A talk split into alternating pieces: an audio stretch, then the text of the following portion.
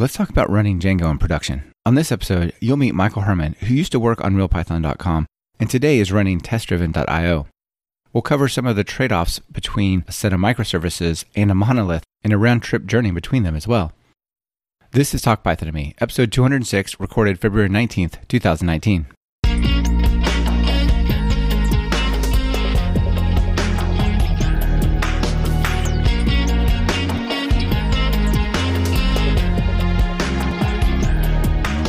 Welcome to Talk Python to Me, a weekly podcast on Python, the language, the libraries, the ecosystem, and the personalities. This is your host, Michael Kennedy. Follow me on Twitter where I'm at mkennedy. Keep up with the show and listen to past episodes at talkpython.fm and follow the show on Twitter via at talkpython.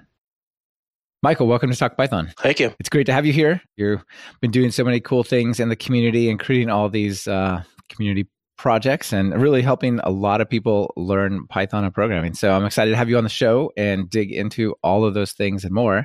But before we do, before we get to them, let's start with your story. How did you get into programming in Python? Sure. Yeah. So I started programming uh, back in, say, seventh grade. I think that was like 96, 97. And it was really to uh, compete with my uh, best friend Derek, who uh, started a very popular PlayStation website called PlayStation Fan. Started out in GeoCities and then eventually moved to a uh, domain name. But yeah, just started off with HTML uh, and CSS and a bit of JavaScript. Wow. That's really interesting. GeoCities. That's something I haven't thought about for for a while. but for younger people, like that was the WordPress of the day, the WordPress.com of the day, or whatever. You could just go and click a button and make your site. And they were often quite cheesy, right? Yeah, yeah, definitely. Yeah, I started with a uh, PlayStation website as well, PlayStation Extreme and then moved on to uh, Final Fantasy. Got really big into Final Fantasy VII, and then uh, started a Final Fantasy VIII enthusiast uh, website, ff8.org, and sort of paid the bills around that with uh, ModChip advertising. I don't know if you remember ModChips, but it basically allowed you to. No, I don't know that at all. No. Yeah, you solder them onto your PlayStation. You can play, or you could play games that were outside that were like outside the US. Oh, interesting. So a little bit of a side loading, like get around the the restrictions of the PlayStation there. So did they get pretty popular or were they just sort of hobby things? They did get pretty popular. I had a lot of companies like send me games. Uh, they wanted me to review. And I think, sort of with the Final Fantasy VIII website, I had like an early bootleg copy of it. Of course, it was in Japanese, and being an RPG, couldn't really do much with it. But yeah, I did get a lot of early copies of games and whatnot to review. Wow, that's really cool. So maybe if that was today, you would be doing a Twitch channel at that age or something like that. But, but back then, it was was the website. Yeah, yeah, yeah. Interesting. So there's not a whole lot of programming there per se, though, is there? I mean, that's like kind of getting you started in the in the web world, but where'd you really get like into programming for real? So then I learned uh, a bit of the LAMP stack, mostly the M and the uh, P, and then uh, really started looking at um, vBulletin and sort of the uh, message forums of the day, and was got really good into adding just like tweaks and hacks to them. Uh, in high school, took a basic in Pascal and then a C class and kind of that was uh, sort of my sophomore year of high school and or freshman and sophomore year and then a junior and senior year i actually went half days at high school and half days at a vocational tech program and with the hardware side got a plus certified and that was back in the day with uh, desktops. So I don't think it. Right, I don't think it means anything these days. But no, you don't get too many recruiters reaching out for to you for that. No, no, no. That's a super cool thing that you can do as, as high at high school, though, right? I mean, there's so many classes you take that are kind of fluffy. Just you got to do something for the day at high school. And That sounds really constructive and useful. Did you enjoy it? Yeah, yeah, it was very practical. Gave me a lot of uh, a lot of skills and learned quite a bit about the hardware side of things. Also, got a Cisco certified. I think it was the CCNA network administrator. That might mean something a little bit more now, but not sure. But yeah, still, it sounds like a really cool project, especially for when you're in high school. Yeah. Would you get a CS degree from there? Uh, no. So in college, ended up starting in uh, computer science. Took a philosophy class that steered me into philosophy. Then my dad was subsidizing most of my education, so ended up with a practical business degree. Yeah, that's cool. He's like, look, you can take these philosophy classes, but you can't live on philosophy very easily. So go get a regular degree. Right. Basically, it was unless you're going to law school, you're going to do something different. yeah, that makes a lot of sense. Um, philosophy is really fun, but it, it's it's a hard hard job to have, I think, unless you just want to be a teacher. Yeah, yeah, for sure. Okay, so a lot of interesting background there. How, so how you get to Python? So after my un- undergrad, I ended up moving to New York and was working in a sort of a sales support, sales operation type role for Yahoo and sort of got back into coding there. Was doing a lot of Excel, doing a lot of VBA, writing little macros here and there. And eventually that led me to San Francisco and I started working at startups, started wearing uh, multiple hats. And so sort of my finance and Excel experience led to a Python because I found I could do things a lot quicker and do things a lot more efficient with Python and having that control Excel over VBA. Yeah, that makes a lot of sense. And that, that sort of debate and, and functionality is still raging today.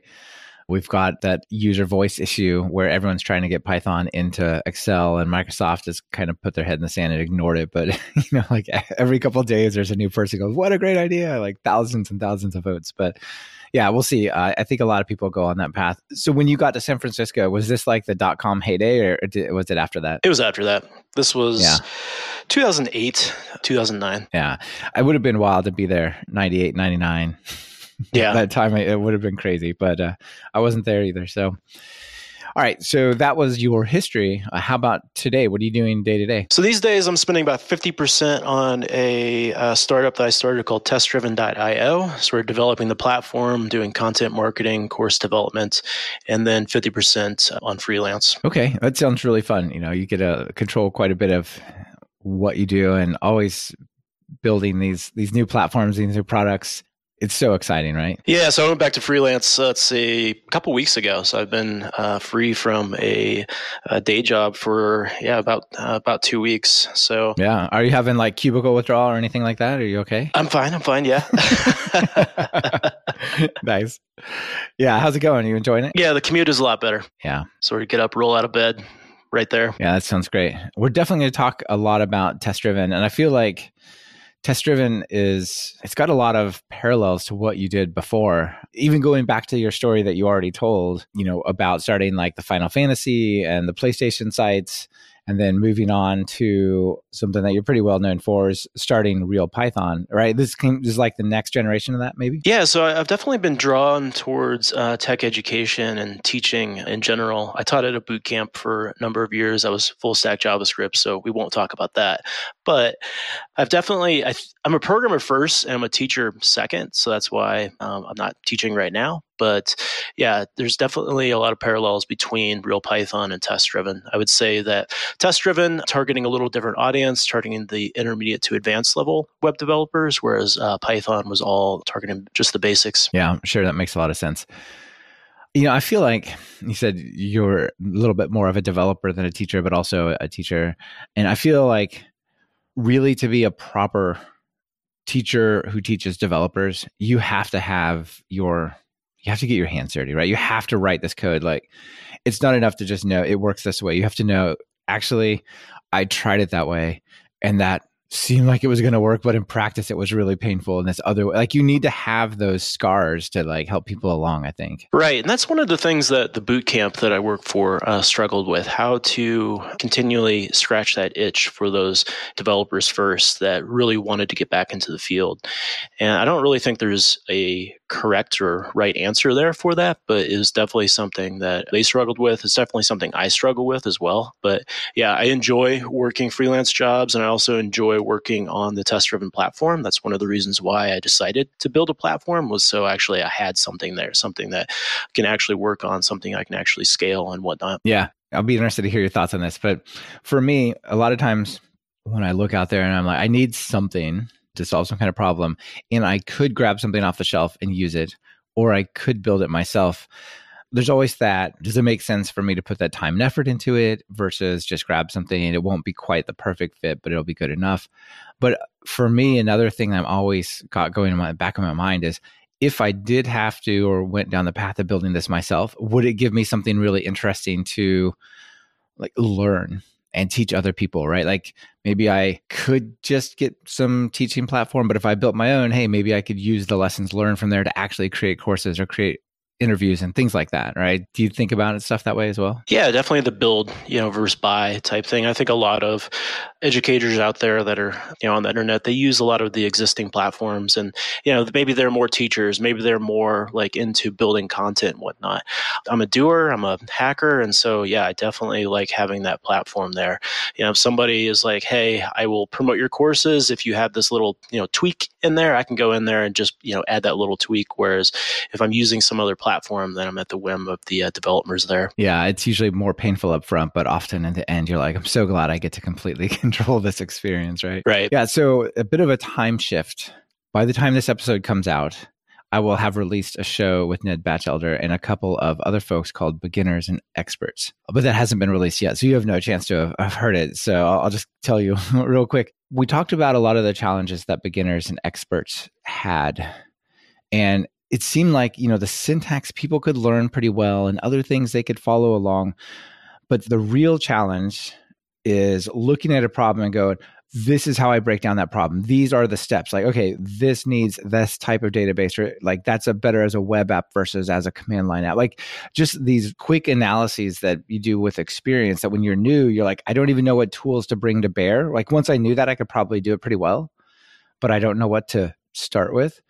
And that comes back to this sort of the scars and the boot camp story you're telling me like you know how do you think that people can at least speed up that learning process to sort of get that experience? Do you have any shortcuts? We didn't have any great options honestly.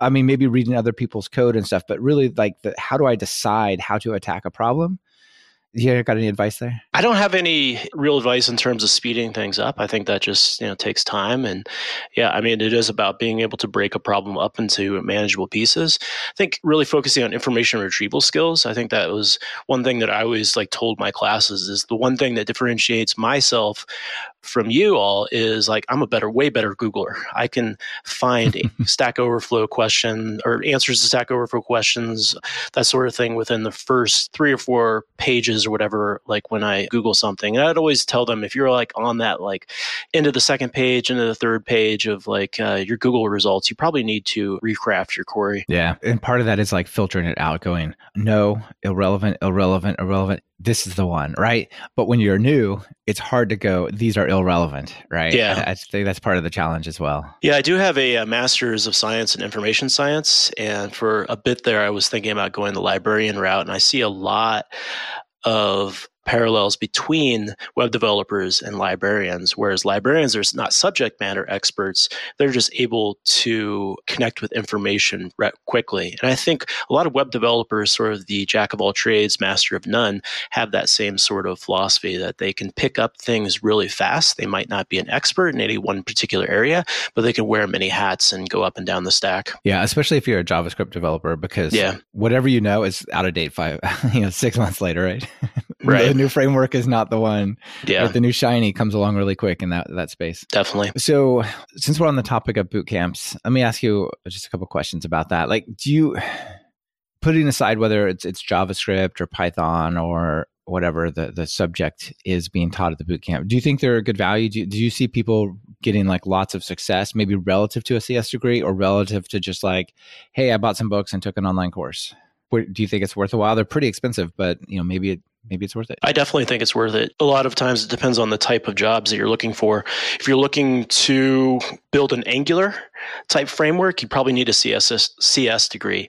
If you're looking to leverage Angular to build your own type of products, then you're probably fine with just a going to a boot camp. I definitely agree with that. Like there's a lot of a lot of times you're in a CS degree and those more formal programs, you're taught way way more theory and like deeper level stuff than you probably need to know. You probably have to take differential equations as a CS degree. you probably have to like learn how to like create an operating system and those kind of, and like all that stuff is good to know, but you could be a completely competent functional web developer or whatever kind of developer unless you know you really are building an os or something just knowing like the apis and a little bit of a little bit of theory which it seems like a lot of that you could get at a boot camp. Right. Yeah definitely. Yeah cool. Were you there helping people get jobs afterwards? Like what was that side of the, the thing? Was that that was probably like a big celebration like somebody who just got a job who recently graduated or something like that? Yeah the placement rates of the program were pretty high. I mean they were in the 90s which you think of you know college and you think of some of those degrees like do you, like that's why they don't post the placement rates. But yeah i was even though i wasn't like a formally part of sort of that transition to the job market it was like you know i had that double-edged sword where it was like i think i cared a little bit too much. And so you know i was like all in and kind of like yeah. lost myself a little bit in teaching. But yeah i was definitely there you know helping students interview connecting students with people i knew in the community and whatnot. Yeah cool. Real quick single single piece of advice for people trying to get a job coming out of boot camp? What would you tell them? Ooh, yeah, so so many. um, keep coding, I guess. You know, there's there, there's just too many. Keep coding, go to meetups, keep connecting with people. It's difficult. I don't think there is a single piece of advice, but definitely keep coding. Go to meetups, connect with people. Awesome. Yeah, sounds good. All right. So let's bring it back to a little bit more of what we were going to talk about originally. Sure. I want to definitely talk about testdriven.io and what you're doing there and some of the lessons you've learned. But let's start at the beginning on that side of the things. So, uh, as I said before, you founded realpython.com and did you do it alone or did you do it with some other folks? So yeah so there were two other co-founders. So fletcher uh, the original co-founder or the original founder founded it in i want to say 2010 and he did the original kickstarter for the first uh, real python course. And i actually wasn't involved in it then. Okay. I came after that and i can't remember who contacted who but we were talking about hey how can we take sort of the philosophy of real real Python, the learning by doing, and apply it to web development. Yeah, that's really cool. So it, was it started as a Kickstarter, huh? Started as a Kickstarter. Each of the courses were kickstarted. Uh, I was heavily involved in the uh, second and the third Kickstarters, but we really started it because there were there were just no beginner courses out there, and now it's like kind of a dime a dozen, which sort of leads to testdriven.io. But yeah, we started it because there was just nothing really practical out there. Yeah, it's super interesting. I don't think I saw the original Kickstarter. I probably saw your last Kickstarter that you did, that you all did. And I was really impressed. I mean, you guys, you ran it well. It was super successful. I was, it was actually a big inspiration to me as I was thinking about starting my own teaching platform over at training.talkpython.fm.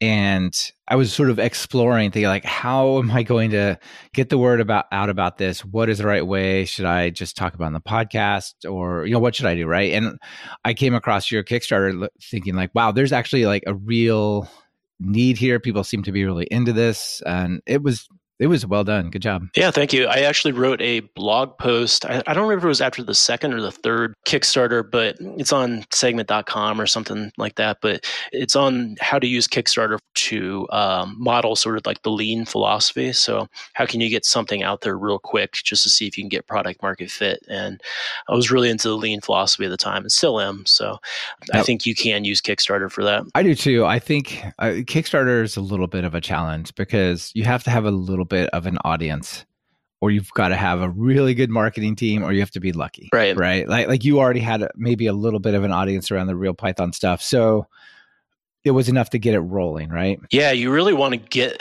to your 100% level really within the first couple days because it's really the yeah. popularity bias. Kickstarter will start promoting it. People want to invest and be part in something that's popular. So really getting to that 100% of your goal within the first couple days. And that was really what I really focused on at first. So like if you need $5,000, maybe actually put it at $2,000 so that yeah. way you get up there uh, much quicker. I absolutely agree. And anyone who is out there thinking about having a Kickstarter, it's absolutely about getting to your goal as as quick as possible, even if that's not your real goal, right?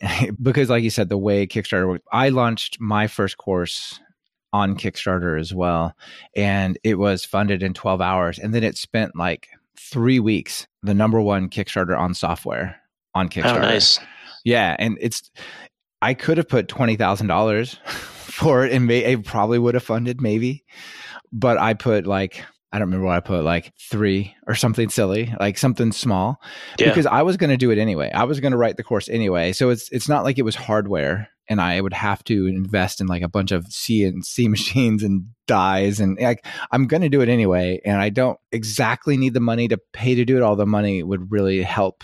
Basically, take the edge off of the the nervousness of like quitting your job and doing that, right? Right. But it's yeah, it's it's super important to get it funded quick. Yeah.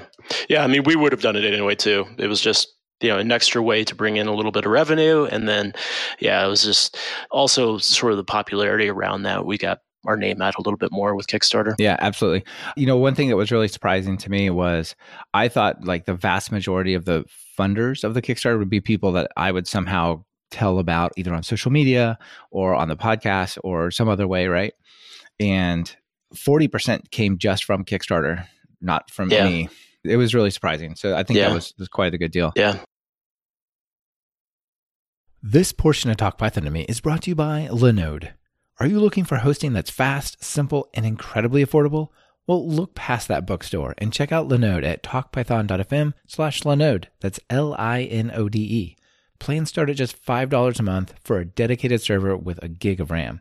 They have 10 data centers across the globe, so no matter where you are or where your users are, there's a data center for you. Whether you want to run a Python web app, host a private Git server, or just a file server, you'll get native SSDs on all the machines, a newly upgraded 200 gigabit network, 24 7 friendly support even on holidays, and a 7 day money back guarantee. Need a little help with your infrastructure?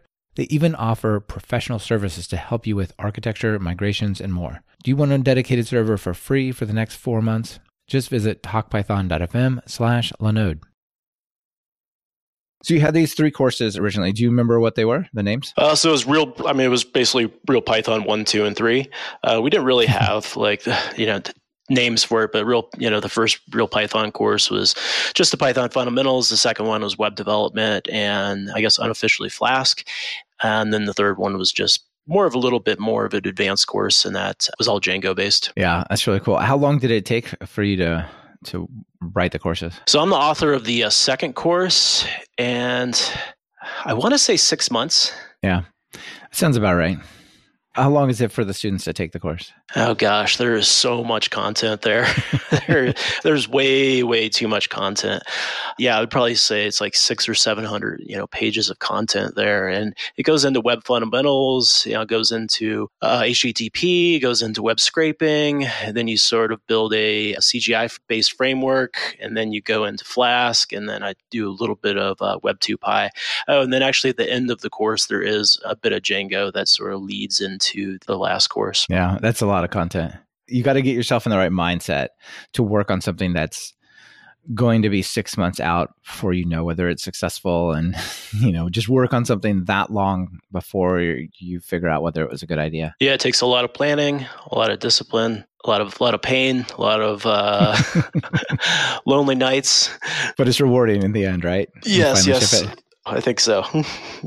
Although I would say, like, if you actually want to make money, don't write a book. But I keep Yeah. writing books, so should probably actually listen to my own advice here. yeah someday maybe right Right, that's funny another life. Yeah, for sure. So Real RealPython now, realpython.com now has more than just those three courses, right? There's like a ton of content. And when I throw it into the various analytics systems that'll tell me like the amount of traffic going to realpython.com and stuff, it's pretty seriously impressive. You guys show up or that site that you built rather shows up quite high on a lot of Google searches for anything to do with Python. Yeah, it's pretty pretty incredible. I don't own Real Python anymore. Dan Bader actually took that over, but Yep. yeah, he has done an amazing job of really kind of creating a sort of like New Yorker esque type magazine for Python. He you know, hired somebody to do all the graphic design, and each individual article has its own like unique sort of graphic to it. And then yeah, there's more courses on there now, so it's it's really incredible just to see what he has done. Yeah, I'm super impressed with what Dan has done. And he's really turned the knob up a little bit more. And he's got a lot of people participating. And whenever there's an article on there, it's not just one of these, you know, like three paragraph and then a bunch of like weird unrelated other articles at the bottom. Or it's those are like little mini books almost right? Like those are serious articles that, that dan's putting together. Yeah and his articles focus a little more on the uh, python basics or fundamentals so they'll probably stand the test of time a little bit more. I like i enjoyed the website and so i focused a little bit more on like the practical sort of tutorials and those are out of date within you know could be within hours, you know, depending on what happens. But yeah, I mean, they they definitely don't stand the test of time uh, quite as well as the uh, fundamentals. Yeah, that's definitely a challenge uh, for sure. So yeah. I think Dan is doing a super job with Real Python, but why did you guys sell it? Well, I mean, different opportunities came our way. Uh, we wanted to focus on other things. The original founder, Fletcher Heisler, he um, was getting into security and he actually started a company called Hunter 2 and he went through Y Combinator and I believe he's still working on that. Jeremy ended up, he had a, software testing business. He lived um, abroad in Malaysia for a number of years. He moved his wife and his family to Cambridge and got a job at Harvard. And yeah, I wanted to focus a little bit more on teaching, and also I, I wanted to focus on sort of teaching more intermediate to advanced level uh, developers, just those that could already build sort of a CRUD up. And so that transitions us into test driven IO. Yeah, absolutely that sounds totally normal, right? Like you you have a couple of people working on stuff and they just kind of start to drift in different directions. And working on something like realpython.com, it takes a lot of not just effort but like enthusiasm, right? You're like, okay, you know, you have to wake up and go, okay, there's this great new topic I want to write this article about. And if you're just distracted with other things that are more um, you know seem more valuable to you at the moment, then it's it's hard to do that, right? Mm-hmm. Yeah. Do you think it would have been different if uh, just one person ran it? Like, say if it was just you running it by yourself? I think I would have burned out quicker. I think yeah, I would have moved I, on on quicker. Interesting. Yeah. I don't know. That, that's difficult to say, but yeah, I think if it may have just been my baby, I may have like stuck with it and you know seen it through. But since it was you know all three of ours, we just kind of were both at a point, or all all of us were at a point where it's like, hey, this is a good time to transition. Yeah, that makes sense. I, I couldn't guess really whether it would mean like you'd be done with it sooner, or with you would have like you know had a little more like I'm just gonna guide it my way. Yeah. Interesting. All right. So, yeah, you mentioned uh, test driven. Let's talk about test driven. So, your current project is testdriven.io, and it looks somewhat similar to the way you described the origin of real python itself yeah so test driven really came from you know, a similar origin as real python whereas real python there were no beginner courses on the market test driven came about because there were basically too many beginner courses on the market and there are not enough intermediate to advanced level courses. And also, I was sort of transitioning from, I'd say, application development more towards infrastructure platform development. And I kind of wanted to, to write a little bit more about that microservices, Docker, Kubernetes, you know, all the uh, latest buzzwords these days. Yeah, yeah, yeah. Uh, we'll definitely talk about that a little bit. It sounds to me a little bit like some of these courses are coming from your experience of running things like Real Python and, and the other consulting projects that you're doing, kind of like I mentioned before, the build versus buy story. Yeah, yeah, they they definitely come from uh, real world experience. Just I last couple of you know full-time gigs just moving a little bit more towards devops side of things or platform you know development and helping companies transition into more of like a devopsy type mindset. Yeah. Yeah that's really cool. So right now it looks like you have microservices with docker flask and react and real-time apps with django channels and angular. And they definitely have this flavor of python on the back end and rich JavaScript front end frameworks like React or Angular. Yeah. Is that kind of your vibe these days? How you like to build web apps? Yeah, yeah. The stacks, the stacks that I work on are usually Django or Flask on the um, the back end, and then you know some sort of single page application type framework like React, Angular, Vue on the um, the client side. Nice. I've been doing some stuff with Vue lately, and I'm really enjoying it. What's your favorite front end framework these days? I, th- I like Vue too. You can move a little bit faster with Vue. You do get the two way binding with Vue that you would that you yeah. don't get from Angular and React. So just spinning up forms is so much easier. I don't know as much about Vue at scale, though. I don't know if you can lock down two way binding down back down to one way binding, but I definitely like the Vue way of doing things. Yeah, I do too. It's quite nice. TestDriven.io itself is this built on Python? Like, how are you running that site? So yeah, it's a uh, Django backend. I am using uh, server side templating because I don't think uh, single page applications are for everything, especially when you're a, a, single person development team. So I can move a little bit faster with uh, server side templating, and then I just use just vanilla JavaScript on the um, the client. That's always an interesting tension, isn't it, of having just a full on JavaScript front end type of app versus you know, like you said, a server side app. Yeah. I don't know. I'm still a little bit partial to the server side stuff. I feel like the SEO is a little simpler a lot of times. There's less compatibility to worry about. Like if I send the HTML, I know that's the HTML they got, not like what kind of JavaScript platform are they running like some crappy old browser or something like that right yeah if you're using a single page application then yeah you have to actually guide the search engine to crawl through the kind of trick the search engine almost to like crawl all the pages so you get seo out of the box with server side templating also yeah. i'm not maintaining a lot of state between views on the client side so it just made sense to keep to stick with server side templating yeah right if you're going to pull down a bunch of data and continually work with it, like Gmail or Google Maps or, or something like that, right? Then, like all right. of a sudden, it makes a lot more sense, perhaps. Yeah. Okay. Cool. So people can check that out. That's definitely a, a nice project, and I think maybe let's let's dig into some of the philosophies or steps that kind of got you to running that on on Django. Originally, were you working with uh, Flask and then got converted over to Django? Is that right? Yeah. So, I mean, we fast or we go back, you know, five or six years something like that. And I was entirely Django. Well, somewhere along the way, it was like, oh, Flask is, is really cool. So let's uh, let's work with Flask. I can sort of rebuild Django in the the way that I see fit for that particular application. And then was talking to my friend William Vincent over the summer, and he's a you know big Django guy. He wrote a couple of uh, Django courses or Django books, Django for beginners, and uh, API development one for uh, Django. The name is escaping me right now. Yeah, I just had him on the show actually. Yeah, and he convinced me to to move to Django, and uh, he wanted to hack on the application as well. And so it was an opportunity to to look back at Django and pick that up. So just ran with it. Yeah, it's cool. It feels like Django's definitely still going strong, right? They just did their 2.0 release and dropped legacy Python support, and are talking about the async future as it, whatever that might be. But so it seems like things are going well there. Yeah, yeah, I'm, I'm really impressed. Django 2.2 is coming out here soon. That's the next LTS release, and then uh, Django 3 at the end of the year should have a bunch of uh,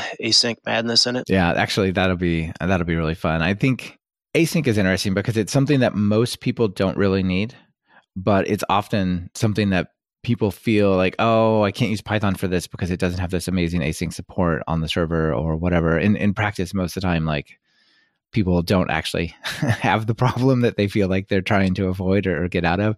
I mean, sometimes they do, but it will be great to have async on the server. There are some already, right? Like we have Quart, we have Sanic, we have Responder from Kenneth Reitz. There's certainly some options, but it'll be cool to have these more mainstream, really popular frameworks just get this feature, right? Yeah, I see actually asyncio more and more in code bases these days.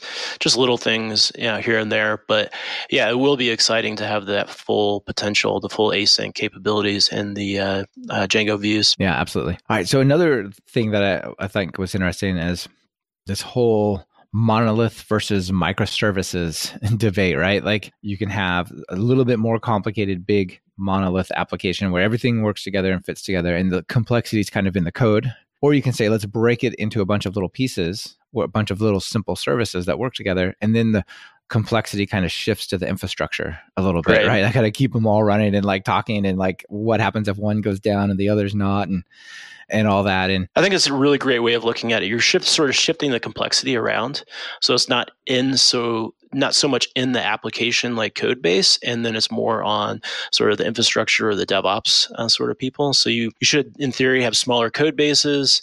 Smaller code bases, you should have less bugs in them. You can throw juniors on them easier. Exactly, you should be able yeah. to move a little bit faster. Yeah, which is interesting because if you're like a, a big company and you've got some big site and you can break it in little pieces. And like you said, you can throw some junior folks to maintain this part, this little microservice, and that you don't have to understand the whole giant thing, right? So you can sort of have each person divvy up the work in a more clear, simple way.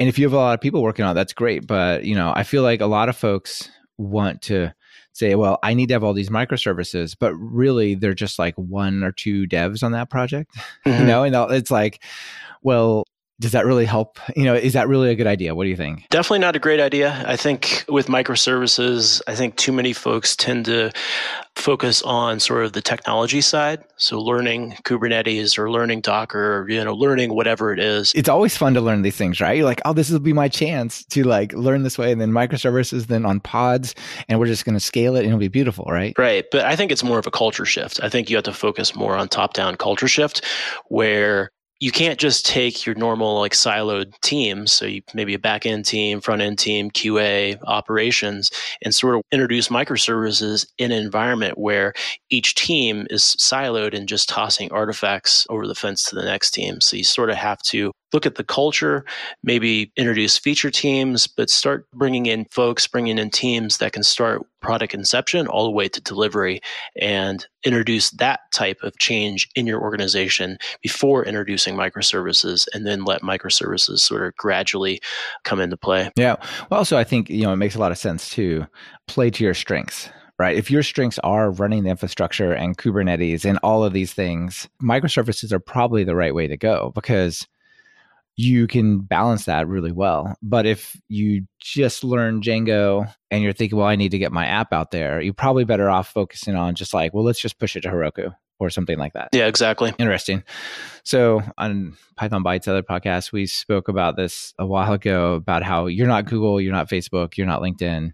And a lot of engineers will see the really cool stuff, like let's say Instagram is doing with Django. And they're like, well, that's how you do it right? I want my app to be good and professional. So it's going to be like that. Mm-hmm. Right. But, but their app gets, you know, a hundred or a thousand or 10,000 visitors a day, not per 2nd mm-hmm. right and so and there's not 20 30 50 people working on it and so there i think a lot of i think in the industry there's there's a lot of sort of admiration of the big successful applications and then trying to model that right and, and, a lot of times i think that can be it's like a little bit like the code level equivalent of premature optimization where you're like, oh, mm-hmm. oh, this has got to be super fast. You're like, you know what? Make it right. Worry yeah. about making it fast when it matters, right? What do you think? Well, yeah, you definitely have to pick and choose your your battles. You can't do everything. So if you're a single person team or you know you have you know two or three developers, you probably want to focus a little bit more on the application rather than the infrastructure, unless the infrastructure is sort of your bread and butter.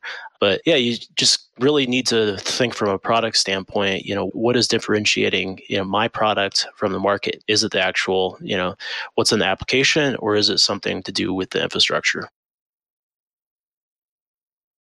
This portion of Talk Python to Me is brought to you by Stellares, the AI powered talent agent for top tech talent. Hate your job or feeling just kind of meh about it? Stellares will help you find a new job you'll actually be excited to go to. Stellares knows that a job is much more than just how it sounds in a job description. So they built their AI powered talent agent to help you find the ideal job. StellarS does all the work and screening for you, scouting out the best companies and roles and introducing you to opportunities outside your network that you wouldn't have otherwise found. Combining deep AI matching with human support, Stellares pares things down to a maximum of five opportunities that tightly match your goals, like compensation, work life balance, working on products you're passionate about, and team chemistry. They then facilitate warm intros, and there's never any pressure, just opportunities to explore what's out there. To get started and find a job that's just right for you, visit talkpython.fm slash Stellares. That's talkpython.fm slash S T E L L A R E S, or just click the link in your show notes in your podcast player. Generally, the rule probably should be if whatever the thing is, the part you're talking about, is not your core business, like outsource that, get a package that does that, or like find some easy way to just make that get solved, you know, and focus on what's really important, right? What makes you special. Right. You don't have to reinvent the wheel for everything. yeah. Yeah. There's always uh, awesome Python. You can go look up and find probably something there. yeah.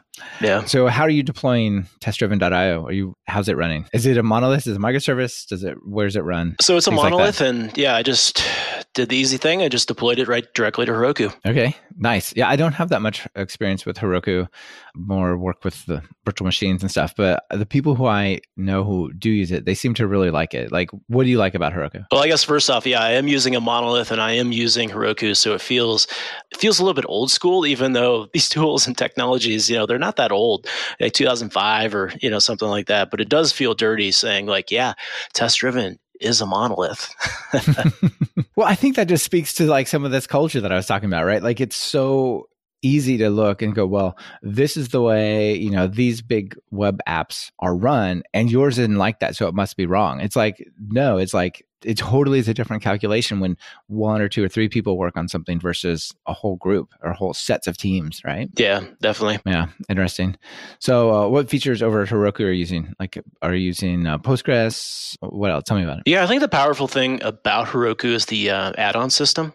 Okay. So instead of you know having to build a number of different tools and services and link them all together, you really just you know pop Gunicorn on there, pop Django on there, and then you can focus on using the Heroku add-on system for sort of like your remainder of tools that you need. So yeah, I use Postgres, Redis, use SendGrid, use Sentry, use Logentries as my log aggregator, and then I use New Relic. And those are all just they all come from the add-on system. So takes minutes to basically set up. So now I can just focus, you know, 100% of my time on the actual application. Yeah, that's kind of the opposite of focusing on the microservices and juggling the infrastructure. That's like just let them handle all that. Here's my code, make it go.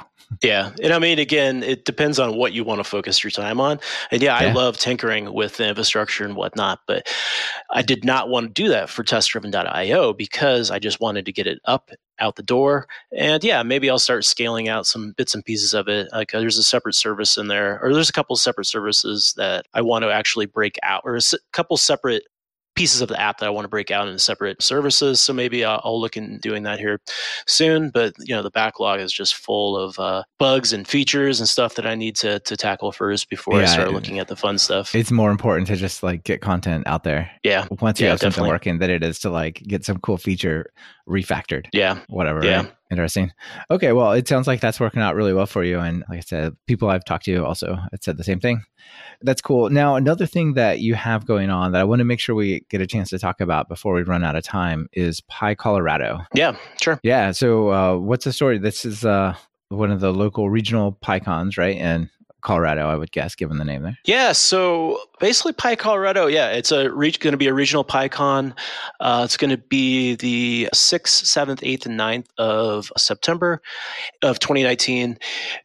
And it really just came about because Denver seems to get overlooked right now in terms of tech conferences and whatnot. And there's really a lot, you know, happening here. There's a lot of Python developers. There's a lot of JavaScript developers. I run a meetup in the area. I've ran it since uh, 2013, but there's really a lot going on here. You also have the Boulder market here too. So yeah, a lot of tech companies are moving their second headquarters here. Slack just moved their second headquarters a couple Quizlet as well, a couple other companies. But yeah, there's a lot going on here. And so we just felt like we needed some Python representation. That's nice. So you're involved with this, right? And uh, so basically, it's one of these stories of well why isn't there this conference here? Like well maybe you just have to be the change you want to see in the world right? Right. Yeah. Yeah. So i'm on the uh, education side of things. So i'm going to be putting uh, workshops together. So i think i'm officially the education chair of PyColorado. Okay. Nice. How i know the tickets are not even on sale yet so that's no maybe they are at the time of the release but at the time of the recording they're not yet on sale.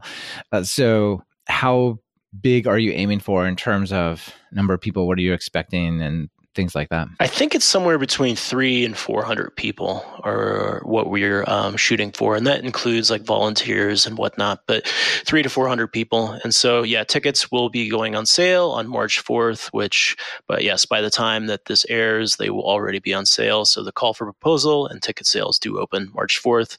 And then the CFP and ticket sales close on May 9th. Yeah. So if you're anywhere near Colorado or you want to go to Colorado because you know Denver and Boulder those are some of my favorite cities. Those are really nice places. Yeah, we'll probably put together like some like hikes and you know whatnot the uh, you know days before, you know days after. A lot of breweries out here. There's just a lot of like cool you know type things that are happening right now in Colorado. Yeah, that's awesome.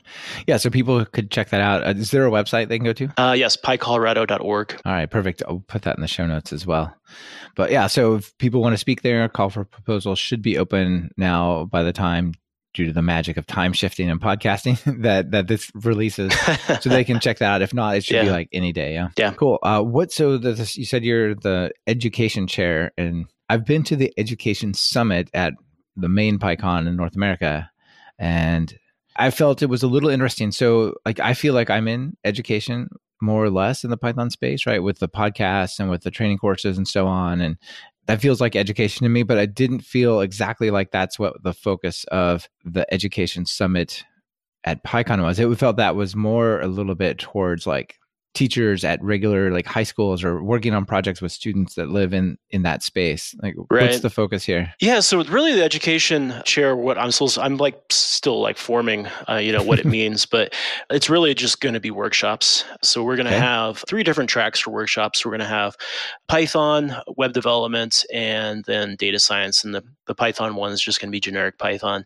And then from that we'll have a beginner track and then have an intermediate to advanced level track. So we i am modeling it sort of after the um, the PyCon workshops, mm-hmm. where they're a little bit longer. They are on a separate day. Some of the um, regional Python conferences they do workshops, but they kind of stick them into like the other like talks. So I did a um, tutorial slash workshop at a regional conference and i would say 90% of the people that came to it didn't even realize it was a workshop so i'm just trying to do a good job of differentiating between yeah. hey this is a workshop and these are actually talks right like you should probably bring your laptop and prepare to be participating in a way right, right? Yes. Yeah, yeah. So it sounds to me like your plan is this is like education for people to learn stuff about Python more than it is a separate segment for educators of Python. Is that right? Yeah, and we are, we have been talking about maybe doing some sort of education summit similar to PyCon, maybe you know a little bit different, not targeting so much like high school and university type teachers, maybe targeting more people like yourself. But for right now, I am focusing most of my time on the workshop aspect of it. Oh, that's cool. Well, it sounds like it's going to be a great conference. I'm sure you're going to be uh, worn out by the time September 10th arrives. Oh, I'm already worn out. it's a lot of work. It has, yeah. Yeah, that's cool. I'm sure people will love it, but it's there's so much stuff that happens behind the scenes and like not glorious stuff, right? And not necessarily that you're doing, but like who's going to make sure there are napkins who's going to make sure that there's food and proper food choices and like just you know what happens if this hotel sells out right there's just so much logistics right yeah we do have a napkin share nice. joking, joking. uh, yeah, there is a chair just about for everything else, though. But yeah, that's funny. Cool. All right. Well, it's like I said, it sounds like a cool conference, and you know, maybe I'll I'll see if I can get out to Colorado as well. I don't know yet. It's it's a ways out, but it definitely sounds fun. I'm so glad you're doing that. It's cool. All right. Well, Michael, I think we should probably leave it there for all the the main topics because we're getting short on time. But let me ask you the final two questions before we call it a day if you're going to write some Python code or other code even what editor do you use? I like vs code. I typically you know go back and forth between front end javascript and back end python so vs code provides a, a nice balance for me. Yeah visual studio code's pretty nice these days and i've hear when i started this podcast there was a lot of Vim sort of answers and and then a sprinkling of other and I would say VS Code is probably the most popular choice these days. It's it's pretty impressive. Yeah, yeah. I moved away from Vim when I started teaching because I wanted to use an editor that sort of students understood when they saw me like coding in front of them, and so I mm-hmm. moved to uh, moved back to Sublime, moved to Atom, and now I am on VS Code. Yeah. Uh, do you think it's interesting that uh, Microsoft made Visual Studio Code? Do you feel like they had to like overcome a little bit of resistance? People going, "Oh, I don't want to use this thing from Microsoft. Like, what are they up to? Or do you think it was per se that way? Microsoft is like a different company today than it was five years ago. So I mean, they have. It seems like they're they got you know GitHub, they got VS Code, probably right. number, number of other tools and technologies that I can't think of now. That's right. They're just a very different company. I mean, I think pretty soon they're probably going to have the uh, developer uh, you know ecosystem. Yeah, it seems like what they're they're definitely going for, and you know that I think that's kind of the heart of the company. So it, it's not that surprising, right? Yeah. All right. So uh, notable PyPI packages, maybe not the most popular popular, but something you're like, people should know about this. I saw it the other day. It was awesome. So I use a lot of Django RQ. So that's um, Django flavor of uh, Redis uh, Queue. Just allows you to use Redis uh, Queue a little bit easier inside of Django. That's cool. Is that to like uh, kick off background work or for caching or what is it? Uh, yeah, it's for, for kicking off. Work, right? Yeah, yeah, yeah, It's a it's a task queue, so just kicking off background work. So it's like it's an alternative to Celery. It's a little bit mm-hmm. easier to use than Celery. Yeah, I get the sense that Redis might be a little simpler than Celery. Okay, cool. Got any more? Or is you have a couple here on this list that you were sharing? Oh yeah, I use Flake8 a lot. I mean, every single day. I mean, that's running uh, in the background. So that's just a linter, and then uh, Hypothesis, which I use for hypothesis testing. Hypothesis testing is interesting, or property based testing is quite interesting, right? Like you know, we covered that on the show quite a long time ago. I had um had the founder or the creator of that on, and it was it's an interesting way to do test, right? It's like, well, it takes a number and a string and just go make some numbers and strings and figure out what the right ones to put in here are, right? Yeah, I mean, if you're really focusing on testing that contract between functions, between you know modules, you know whatever it is, hypothesis definitely really it works really really well for that. Yeah, it's cool. Definitely a cool project. All right, so final call to action. People are excited about what you're doing over Test Driven or maybe the the conference. What what do you say to folks? Yeah, definitely check out testdriven.io and also check out PyColorado. So two call to actions there. But yeah, I really appreciate you having me on the show. Yeah, it's great to have you on the show and get a chance to catch up with you. So thanks for being here and sharing the history of real Python, what you're doing today, and some of your other thoughts as well. Yeah, likewise. Thank you. You bet. Bye. Bye. This has been another episode of Talk Python to Me. Our guest on this episode was Michael Herman, and it's been brought to you by Linode and Stellares. Linode is your go-to hosting for whatever you're building with Python. Get four months free at talkpython.fm slash Linode. That's L-I-N-O-D-E. Find the right job for you with Stellares, the AI-powered talent agent for the top tech talent.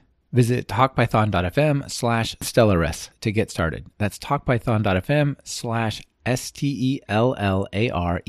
Stellares. Want to level up your Python? If you're just getting started, try my Python Jumpstart by Building 10 Apps course. Or if you're looking for something more advanced, check out our new async course that digs into all the different types of async programming you can do in Python. And of course, if you're interested in more than one of these, be sure to check out our Everything Bundle. It's like a subscription that never expires. Be sure to subscribe to the show. Open your favorite podcatcher and search for Python. We should be right at the top. You can also find the iTunes feed at slash iTunes, the Google Play feed at slash play, and the direct RSS feed at slash RSS on talkpython.fm. This is your host, Michael Kennedy. Thanks so much for listening. I really appreciate it. Now get out there and write some Python code.